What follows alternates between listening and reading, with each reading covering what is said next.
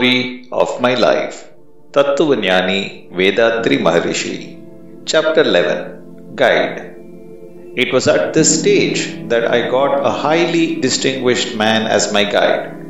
I could only attribute my luck to the grace of God. I refer to Vaidya Bhupati S. Krishna Rao, an expert in three systems of Indian medicine Ayurveda, Siddha, and Unani. When it came to philosophy, he was a genius. As regards to the extent of knowledge and a well regulated life, he was a model. He lived first in Nadu Street, Mylapore, and then in Tachi Muttu Arunachalam Street, also known as Baker Street. In the evenings, one could find him in his dispensary on Brodie's Road, Mandaveli. I happened to pass that way one day. I found him discussing spiritual truths with someone there. I listened with close attention to that talk, standing at the edge of the shop premises.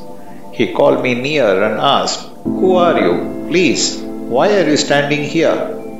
I belong, sir, to Gudu Anjeri. I am on a visit to Dr. Shanmuga. He is my brother in law. I am working at a race club. I said, Come in, please, and take a seat, he said. The tenderness in that tone reminded me of my parents. When their talk was finished, he turned to me. You can come here whenever you are free, he said. I said that I would and got back home. Soon it became a habit with me to meet him at least on four days in the week. All my leisure hours I spent either at his house or in his dispensary. I stayed with him several nights. He was then 65. He taught me the science of Ayurveda systematically. The Siddha system also came in from time to time. He took up standard treatises on Ayurveda like Charaka Samhita, Sushruta Samhita, Madhava Nidanam, Ashtanga Hridayam, and Rasaratna Samuchayam and taught me these, translating them for my benefit. He taught me philosophy too with exceptional clarity. The science of medicine I mastered in a span of two years. I had an equal mastery of philosophy also. There was nothing that I could give him in return. Yet my master accepted me as he would accept his son and made a man of me. I love and adore him. All that he taught me on Ayurveda was clearly imprinted in my mind.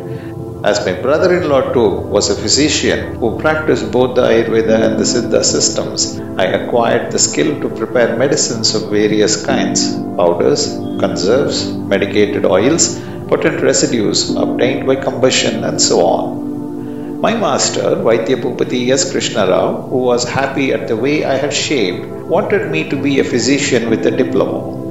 At that time, there was in Madras a branch of the organization known as the All India Ayurveda Mahamandal and Vidyapeeth. The finest brains in this field were then members of the management at its headquarters.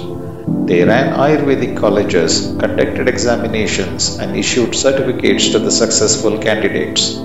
Such certificates had won recognition and respect in the land.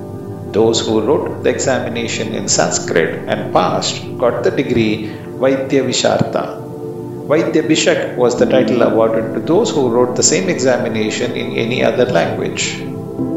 Captain Srinivasamurthy and Dr. Muthulakshmi Reddy held responsible positions in the All India Ayurvedic Mahamandal in those days. My master urged me to take the examination. I did so. There were in all nine parts. In the first year, I passed the first six parts with credit. The next year, I could not attend the examination. In the third year, I took the three papers left over and passed in them too. It is not possible for anyone else to sense the amount of happiness my success gave to my beloved master. I was able to note it in every smile of his, in every word he spoke, and in every glance he directed at me. His heart was full. Had he not provided a quite honorable means of livelihood to a young man on the lookout for it and set him on the road of prosperity, only such candidates as had studied in the specified Ayurvedic colleges for full four years could manage to secure a pass in that examination. There were practical tests in all those papers too.